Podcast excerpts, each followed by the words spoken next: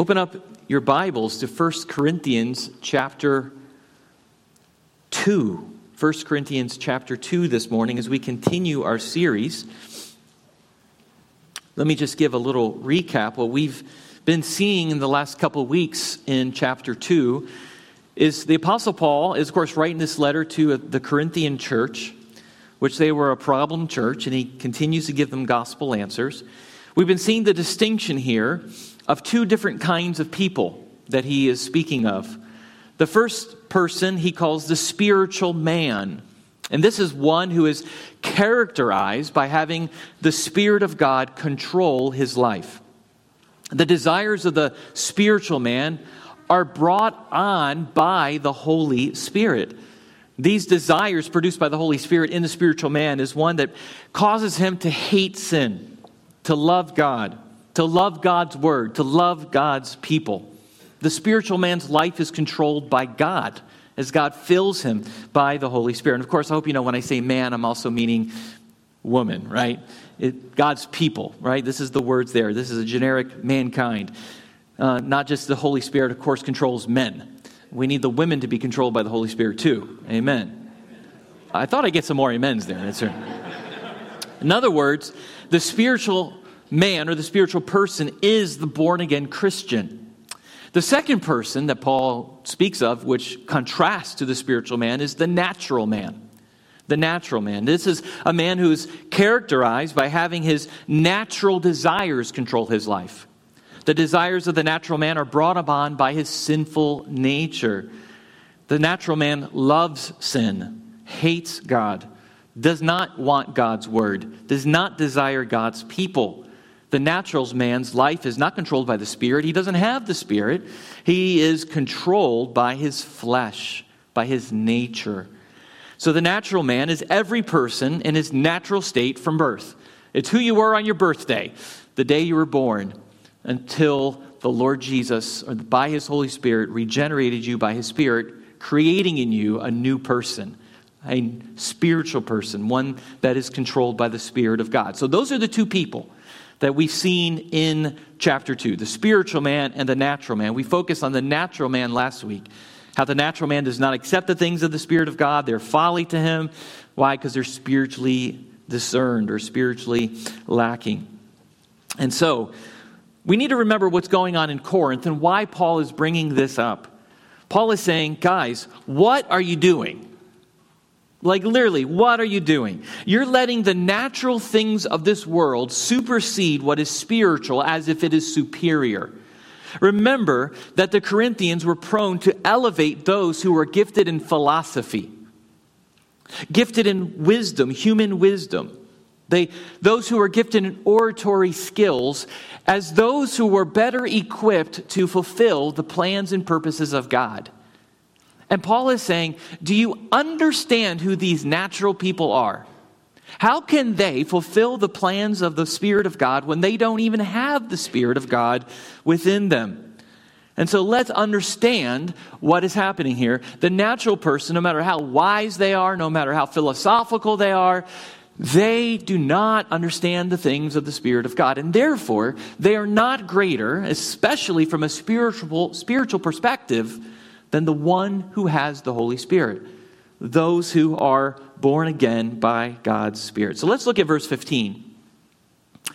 Verse 14, he talks about the natural man. Now he goes back to the spiritual person. He's telling these Corinthian believers this The spiritual person judges all things, but is himself to be judged by no one. The word judge there literally means evaluated. It means evaluated in the original Greek there. This isn't saying, and people misinterpret this verse by saying, this isn't saying that the world can't issue a judgment on Christians. They should especially issue a judgment, especially when Christians are hypocrites. Again, in context, the meaning is not about the lifestyles of Christians, but the context is what the natural man knows about God. How can the natural man who has no spiritual discernment evaluate the things of God in a spiritual person when they don't even comprehend those things because they're foolishness to them. Again, Paul's making a point. Do you understand what you Corinthians are really doing? by elevating philosophers and orators to this level of superiority among, above the Spirit of God. The natural man knows and understands his flesh. The spiritual man knows understands God. Why does he do that? Look at verse 16. This is Paul's point. For who has understood the mind of the Lord so as to instruct him? But we have the mind of Christ. The reason that the natural person cannot understand the things of God is because they don't have the Holy Spirit. But the reason the spiritual person or the believer can understand the things of the Spirit of God is because they have the Spirit. And the Spirit is the one who searches the deep things of God. It is the Spirit is the one who teaches the believer how to evaluate the things of God. And therefore, give me the worst speaker Give me the worst person skilled in philosophy who has the Holy Spirit of God and put him up against any Corinthian philosopher orator any day. Any day. And he will run circles around him when it comes to spiritual things. This is Paul's point as he's bringing them back to a proper understanding what Paul does is here is he quotes from Isaiah 40, 13. For who has understood the mind of the Lord so as to instruct him? Who has taught God anything? Nobody. Nobody has taught the Lord anything. You think you, natural people, are going to think and going to teach God something? You're wrong. Paul says something similar in Romans chapter 11, verse 33. Hey, after 11 chapters of Romans, by the way, eventually we're going to preach Romans, and it might take us 10 years to preach through it. I cannot wait for those days. But in Romans chapter 11, Paul concludes 11 chapters of wow, weightiness. And this is what he says Oh, that's the first thing he says. Oh, the depths of the riches and wisdom and knowledge of God. How unsearchable are his, understa- are his judgments, and how unscrutable are his ways. And here's this quote again For who has known the mind of the Lord or has been his counselor? Same thing. Who has been given a gift to him that he might be repaid? For from him and through him and to him are all things. To him be glory forever. Amen. Who knows the mind of God? Not the natural man, only the person who has the Spirit of God, because the Spirit is Himself God. Not the philosopher, not the eloquent speaker, not the politician, but the person who has the spiritual, this Holy Spirit of God. It could be said of him that he has the mind of Christ. Remember what Paul said about the Holy Spirit in verse 10 of chapter 2. These things God has revealed to us. Why does a spiritual person know these things? Because God has revealed them to us. How? Through His Spirit. For the Spirit searches everything, even the depths of God. For who knows a person's thoughts except that Spirit of that person which is in him?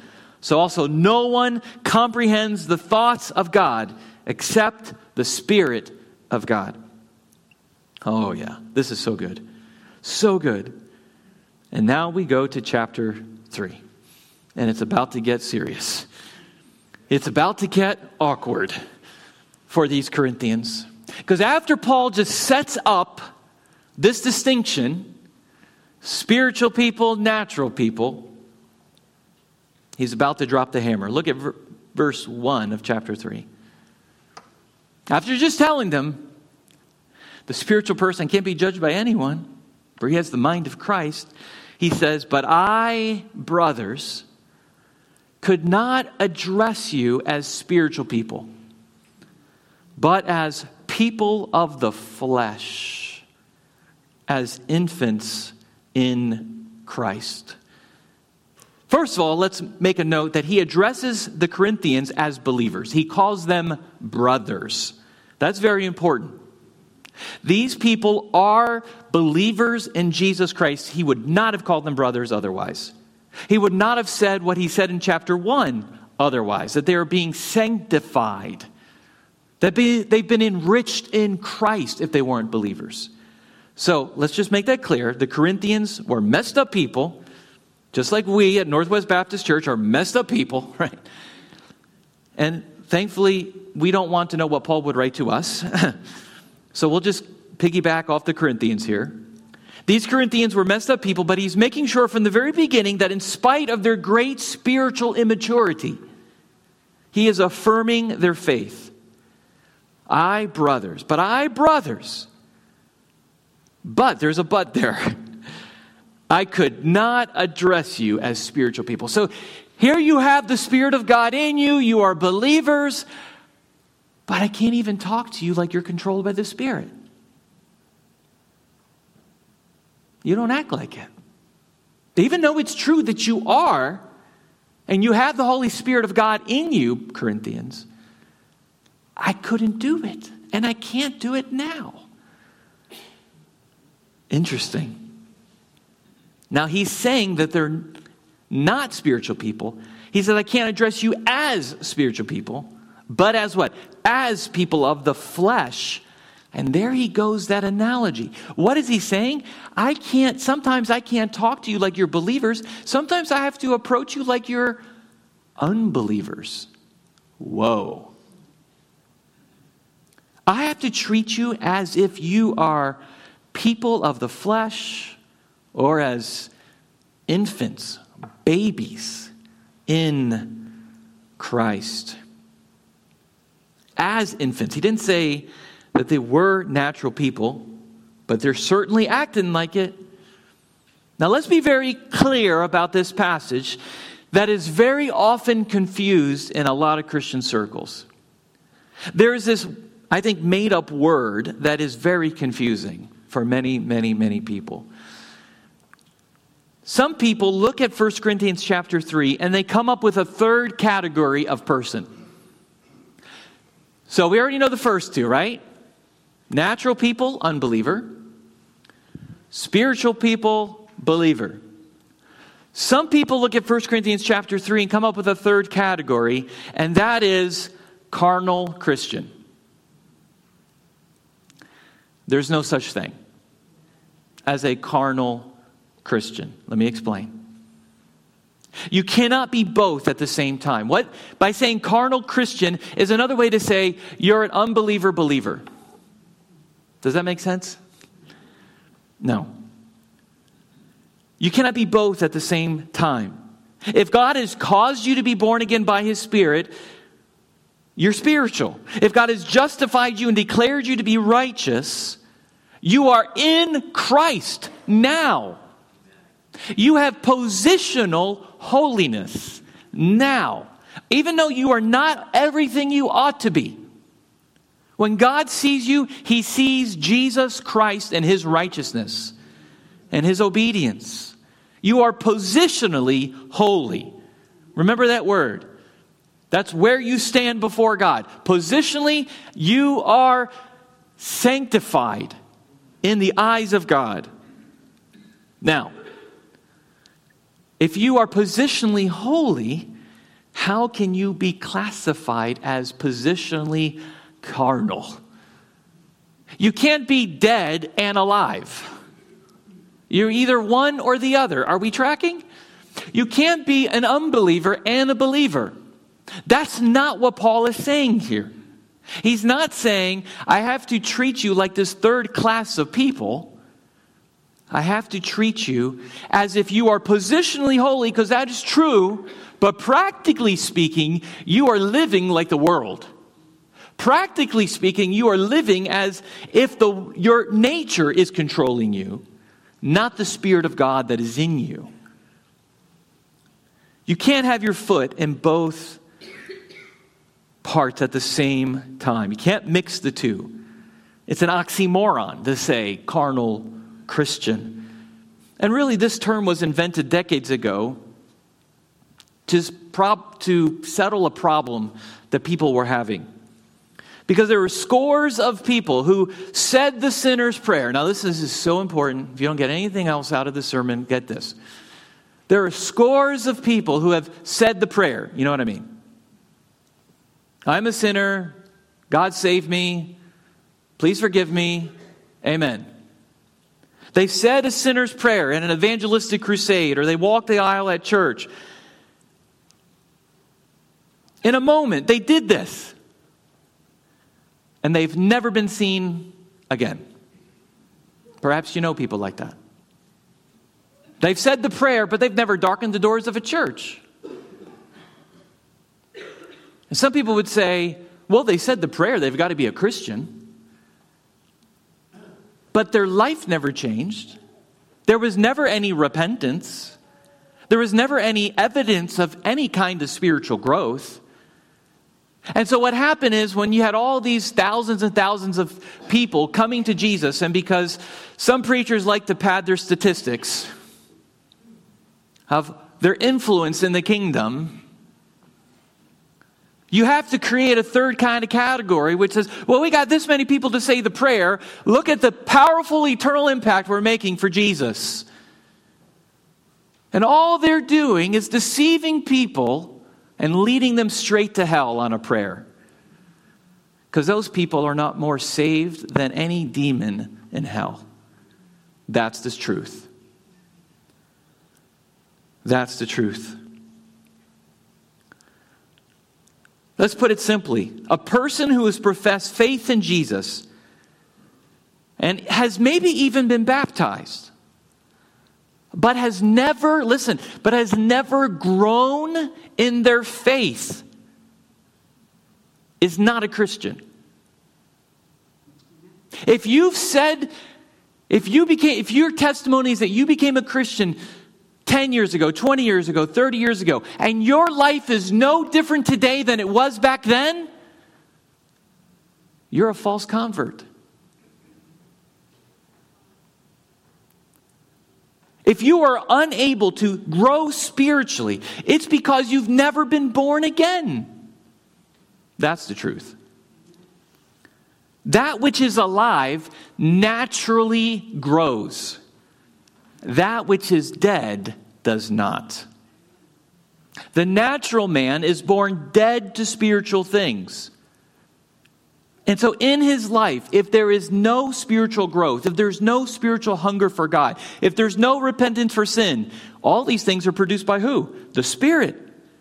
You cannot have the Spirit and not have evidence of it. These things are seen in your hunger and your and your love of God and your desires changing, your affections being completely different than they were before.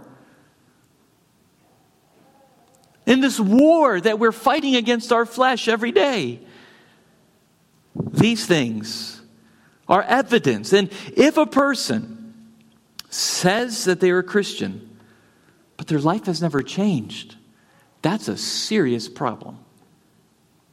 That's like having a baby And 30 years later, you never bring it home from the hospital because it's still there. Something is wrong. Something is wrong. And this is the fear that I have for many, many people. And so this word is invented carnal Christian. They're an unbeliever believer. They're a, they're a dead, living person. No. For many, eternity for them is literally, as Bon Jovi once sang, living on a prayer.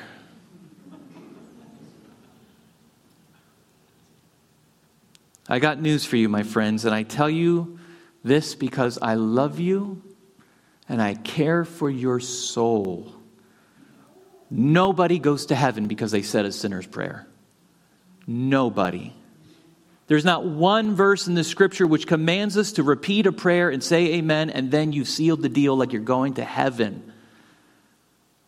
What does the Bible say? Believe in the Lord Jesus Christ and you will be saved. Call upon the name of the Lord and you will be saved. That's what it says. That's what it says. Anyone can repeat a prayer, anyone can repeat after the preacher or another person, and it doesn't go anywhere because it's not real. you go to heaven because you believe the gospel, which says that Jesus Christ died for my sins as my substitute. I deserve the wrath of God, but Jesus died in my place.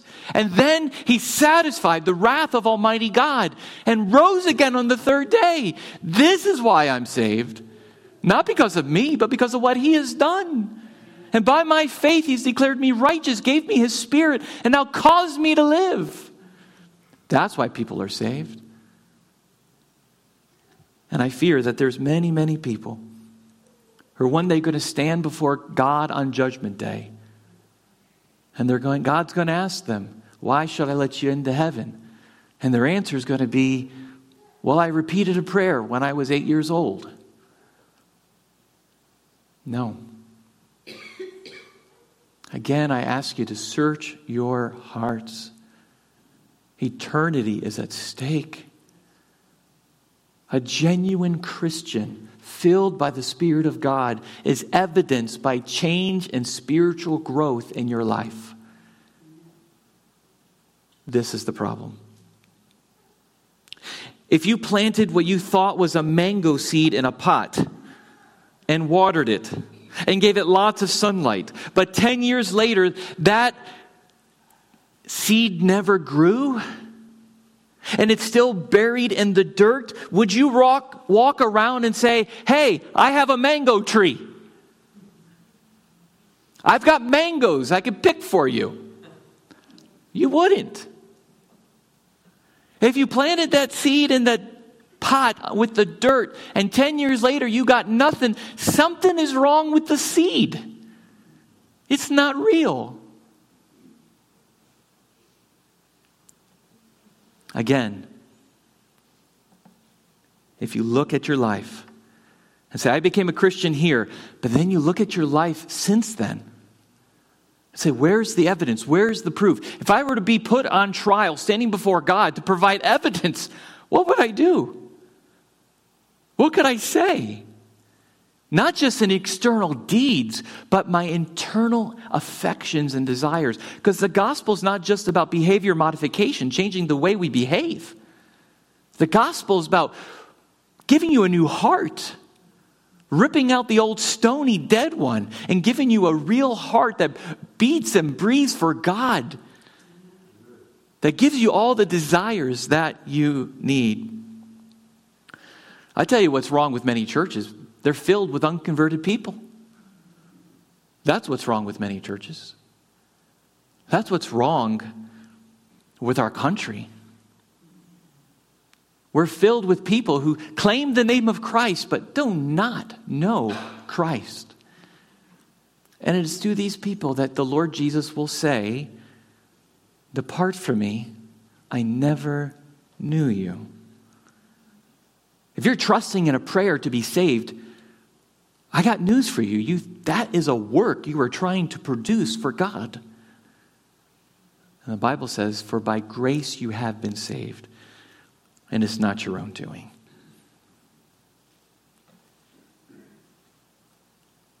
Again, if you say, I'm a Christian, I'm a Christian, look at your life to see the evidence. Is there any repentance from sin? Is there any desire to worship God? Is there any desire to read His Word? Is there any desire to share your faith? Is there any desire to serve God and His church and to be with His people? If there is, then praise God. Some of us just grow slower than others. Like Paul is saying to them here. I can't address you as spiritually mature people. I have to treat you like babies in Christ. Not that you're not saved, but you're letting your old life control you instead of yielding control and being filled with the Holy Spirit of God to obey. So we need not create a third category of people. There's only spiritual people and natural people. That's it. You're either saved or you're not. You either have the Spirit or you don't. There's nothing in between. Notice here what Paul is also saying. Even though you are spiritual, I have had to address you as as you were people of the flesh, as infants in Christ. He's not talking about their positional nature before God. He's talking about the practical implications of their holiness and their obedience to God. Here's why. Look at verse 2. I fed you with milk, not solid food, for you were not ready for it. And even now you are not yet ready, for you are still of the flesh. He still has to treat them as if they are babies when it comes to spiritual truth.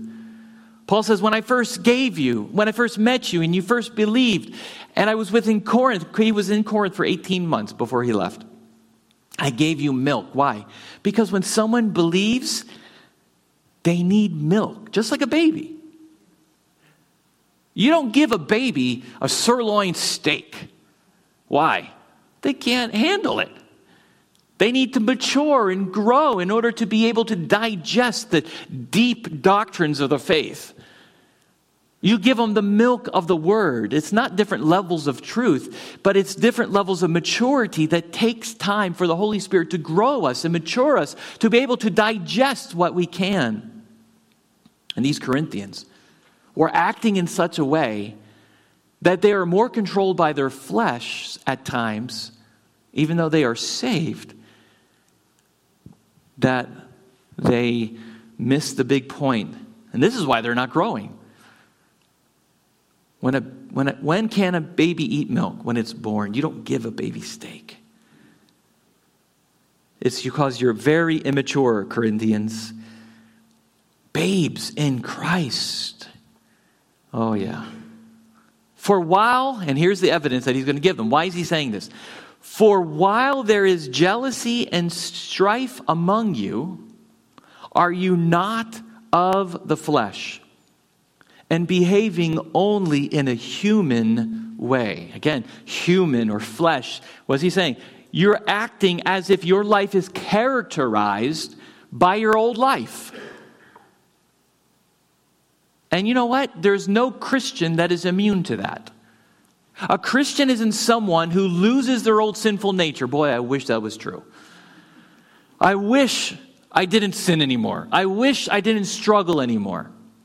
I wish that were true for all of us. My job as a pastor would be very much easier. No. The Christian is somebody who battles with two natures, always at war with one another. The old me wants to do this, but the new me, inspired by the Spirit, compels me to do that. And they're both at odds against one another. And here's the thing, Christian you never have to cave to your flesh, ever. There is nobody who could say, It's just the way I am, man. I've struggled this with my whole life, so this is just what I'm going to be. There's no man in here who'd say, You know, I've lusted my whole life. So I guess I'm just going to keep lusting my whole life as well. No, that's wicked. You're denying the power of the gospel in your life. If you're a gossip and you're just prone to spread juicy news to around people, that's a sin. The Bible calls it a sin. Say, well, I just can't help it. I just got to get the juiciest detail and just pass it on. Repent. Repent of those desires. Somebody who's greedy or prideful or jealous. You name the sin. That doesn't go away. What goes away is its control over my life. What goes away, it's the power and the dominion it once held over me. Because now that I'm a spiritual man, a believer, who has the Holy Spirit in me, I no longer have to do those things, even though sometimes I may still choose to. And if my life is still characterized by that kind of life, and there's no evidence of that, then I need to ask myself, boy, am I truly saved? Am I still a natural man, or am I just a spiritual person who needs to repent of some things and show my evidence of repentance in this way and my love for God? And so, what were the Corinthians doing? They were jealous. They were causing division. Remember, he's already addressed this. Somehow they, they, they were fanboys of their favorite celebrity apostle. You know, they had the Paulites and the, and, and the Apollites, and you had all, and you have people after Peter, and we've all gone through, we've already been through there. We don't need to bring it up again, but they all were jealous. Like, Paul's better than Peter. It's almost like little kids in the schoolyard saying, My dad could beat up your dad. Remember what Paul said in chapter 1 Did Paul die for you? Were you baptized in my name? No. Follow Christ. You all are in one family. Why are you fighting? And he says, because you're saying these things, you're acting human or natural. You're acting in your old nature. And this is why I can't address you like your life is controlled by the Spirit of God. Your life, by jealousy and division, is driven by these other ways. And you include this, your sin in there. Those of you who are truly in Christ, we go through this every day. This is why in Sunday mornings, Randall led us this morning beautifully in a time of confession of sin and assurance of pardon. Why? Because Christians aren't people who don't sin. Christians are people who war against their sin. We're people who are honest to know that I am still weak, but I have a strong Savior. And I don't have to keep living that life and caving into that life and making excuses for that life. I know the power of Christ in me by His Spirit. And God, forgive me. I confess this now. Now empower me the next time to say no, to rip those desires out of me, to cause me to obey God with delight and joy. And so Paul is calling them out. Because of this jealousy and strife, they were splitting the church in Corinth. And Paul says that that was wicked, sinful, and that's what the world does. Why are you acting like that in the church? You are not, are you not merely being human? Your life is characterized by your old nature. Repent and this is the battle of our lives, brothers and sisters. This is how our journey of sanctification, what is sanctification? Is a journey that begins the moment you believe, in which God, through a long and lengthy lifetime process, makes you holy. You are positionally holy the moment you begin, but practically holy you're not. God sees you as holy, we do not see you as holy. Right? Because we know each other. God sees you in Christ. We ought to see each other in Christ as well, but we see how we live every day. And so every day as we live, as we grow, as the Holy Spirit controls our life and changes us into the image of Christ, we should be sinning less and less and less, forsaking all those things that we once held dear. This is the journey of our life. This is the battle that we face every day. Turn to Romans chapter 8 and we'll, we'll finish here. Romans chapter 8.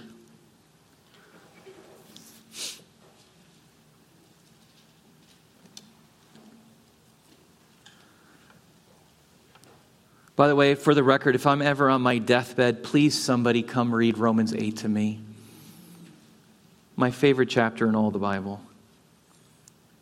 Such comfort and hope. Romans chapter 8. Start with verse 3. For God has done what the law, weakened by the flesh, could not do. By sending his own Son in the likeness of sinful flesh, and for sin, he condemned sin in the flesh, in order that the righteous requirement of the law might be fulfilled in us, who walk not according to the flesh, but according to the Spirit. And here you go. Here's Paul's making the distinction between the natural man and the spiritual man in Romans. Who are Christians? We are Christians who are, who are, they are those who are supposed to walk not according to our old ways, our flesh, the old man, our natural man, but according to who? The Spirit of God. For those who live according to the flesh, verse 5, set their minds on the things of the flesh. And those who live according to the Spirit set their minds on the things of the Spirit. There it is. It's a daily battle that begins where? In your mind, believer. Every day, you make your life harder and more difficult to obey God and to forsake sin because of what you allow yourself to think about, what you allow into your life to draw you away from God, what you allow to pollute and corrupt you. You struggle with certain aspects and then you get as close to the fire thinking you're not going to get burned. Are you crazy? Those who live according to the flesh set their minds on the flesh, but those who live according to the Spirit set their minds on the things of the Spirit. Think on spiritual things. Fill yourself with the Word of God. For to set the mind on the flesh is death, but to set the mind on the Spirit is life and peace. For the mind that is set on the flesh is hostile to God. It does not submit to God's law. Indeed, it cannot. Those who are in the flesh cannot please God. You, however, he says to the Romans, are not in the flesh, but in the Spirit. You are positionally holy. Right now, even though you don't act like it, you are right now in the flesh, but in the Spirit. If in fact the Spirit of God dwells in you, anyone who does not have the Spirit of Christ does not belong to him. But if Christ is in you, Although the body is dead because of sin, the spirit is life because of righteousness. If the spirit of him who raised Jesus from the dead dwells in you, he who raised Christ Jesus from the dead will also give you life to your mortal bodies through his spirit who dwells in you. Again, it's always a battle against the flesh or the Spirit. So the question then becomes again, I asked you last week, who are you? Are you a natural man still? Natural person? Meaning what? There's no desire for God in you. There's no love of God, no obedience to God, no warring or fighting against sin, nothing. You have not believed in the Lord Jesus Christ. And you could, again, we've already made clear, you could still be a natural man and say the sinner's prayer. You could be a natural man and served in Awana for the last 50 years. You could be a natural man and be a deacon. You could be a natural man and be a pastor's kid. Doesn't matter. Question is where's the proof? Where's the evidence? The mango seed, if it's real, will grow to be a mango tree and will produce fruit to show it and the Spirit of God, which is the seed of God, in our hearts will show the evidence of it as well. And God will grow you. No, you're not the person you ought to be. None of us are. But the longer you live in this body with the Spirit, God is ripping your old life out one piece at a time. And He does this in various different ways. He does this through good times and He does it through bad. He does it through trials and He does it through the most happiest days of your life. There's nothing in your life that's wasted by accident in which God is not doing His process and work of sanctification in you. Nothing is wasted. Are you a spiritual person? Is the Spirit of God in you? Praise God. Praise God. But Dan, I struggle. Good. Join the club. We're still wrestling against our flesh. We're still warring against our old nature. Join the club. Every day is a battle. Every day is a choice. Oh God, fill me, empower me. God, I need you. I can't do this without you. Good. Good. Those desires are good. And those desires are proof that the tree is alive. You sit there like, I don't care. I mean, I just, I just show up because I have to. I show up because if I wasn't here, then what would people think of me? I'm just here because, I don't know. I don't ever read my Bible. I don't ever pray. I don't ever witness. I don't ever, I don't, I don't didn't even want to come here today. You have no desire ever in your heart from God, that's a problem. It's not a real seed that was planted. I pray that God, through His Holy Spirit, would convict you if you were still a natural person needing to be saved. And how you do that, again, is what the Bible says believe in the Lord Jesus Christ and you will be saved. That's it.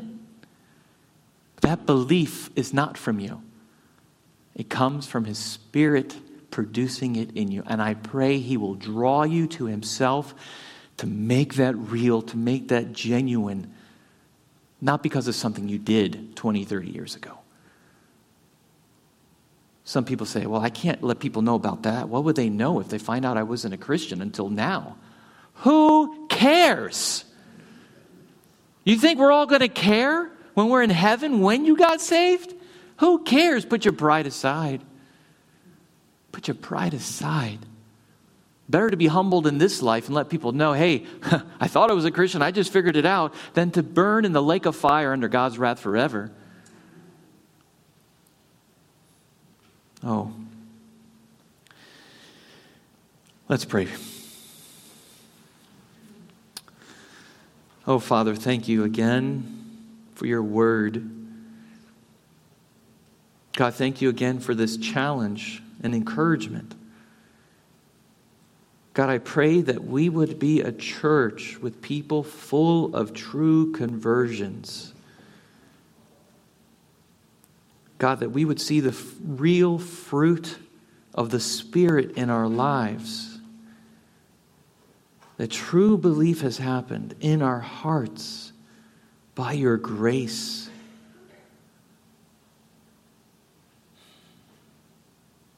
God, you know who are yours. Give them assurance. May your spirit bear witness with their spirit that they are children of God. And Father, for those who are not, I pray, God, that you would convict their heart, humble them right now, that they would see the truth of the beauty of the gospel in the face of Jesus Christ. Father, I pray for Christians whose maybe growth is stunted because their consciences have been wounded because they've grieved the Spirit. May you renew them to repentance. May you renew them to repentance today and assure them of their faith in you. Father, what a life, what a journey of sanctification painful journey. Oh, God, what a painful journey. But what a journey that glorifies you and honors you. You have designed it this way. Even though, God, we are such foolish people who always want to return to our flesh, always want to run to what we used to want. But God, help us to remember that we're a new creation. We're a new creature in Christ Jesus. You've created a new man in us that's no longer dead to spiritual things, but as alive unto God through your gospel. And Lord, may that gospel continue to penetrate hearts and raise the dead in this room and online. May people truly believe in the Lord Jesus to be saved, that they're sinners in need of a Savior, that they stand guilty under God's judgment and wrath. And may they trust in Christ alone, not in a prayer, not in their baptism, not in their church membership, but grace through faith in Christ according to your scripture alone for your glory. Oh, God, help us now. We have no other argument. I have no other plea. It is enough that Jesus died. and that he died for me. Our faith has found the resting place. God, help us now as we sing. In Jesus' name, amen. Amen. Let's stand and sing this hymn. If I could help you, if you want to talk to me, please talk to me. I, that's why we're here. We love to help you through the things we've mentioned today. Let's sing. Have a great week. God bless you.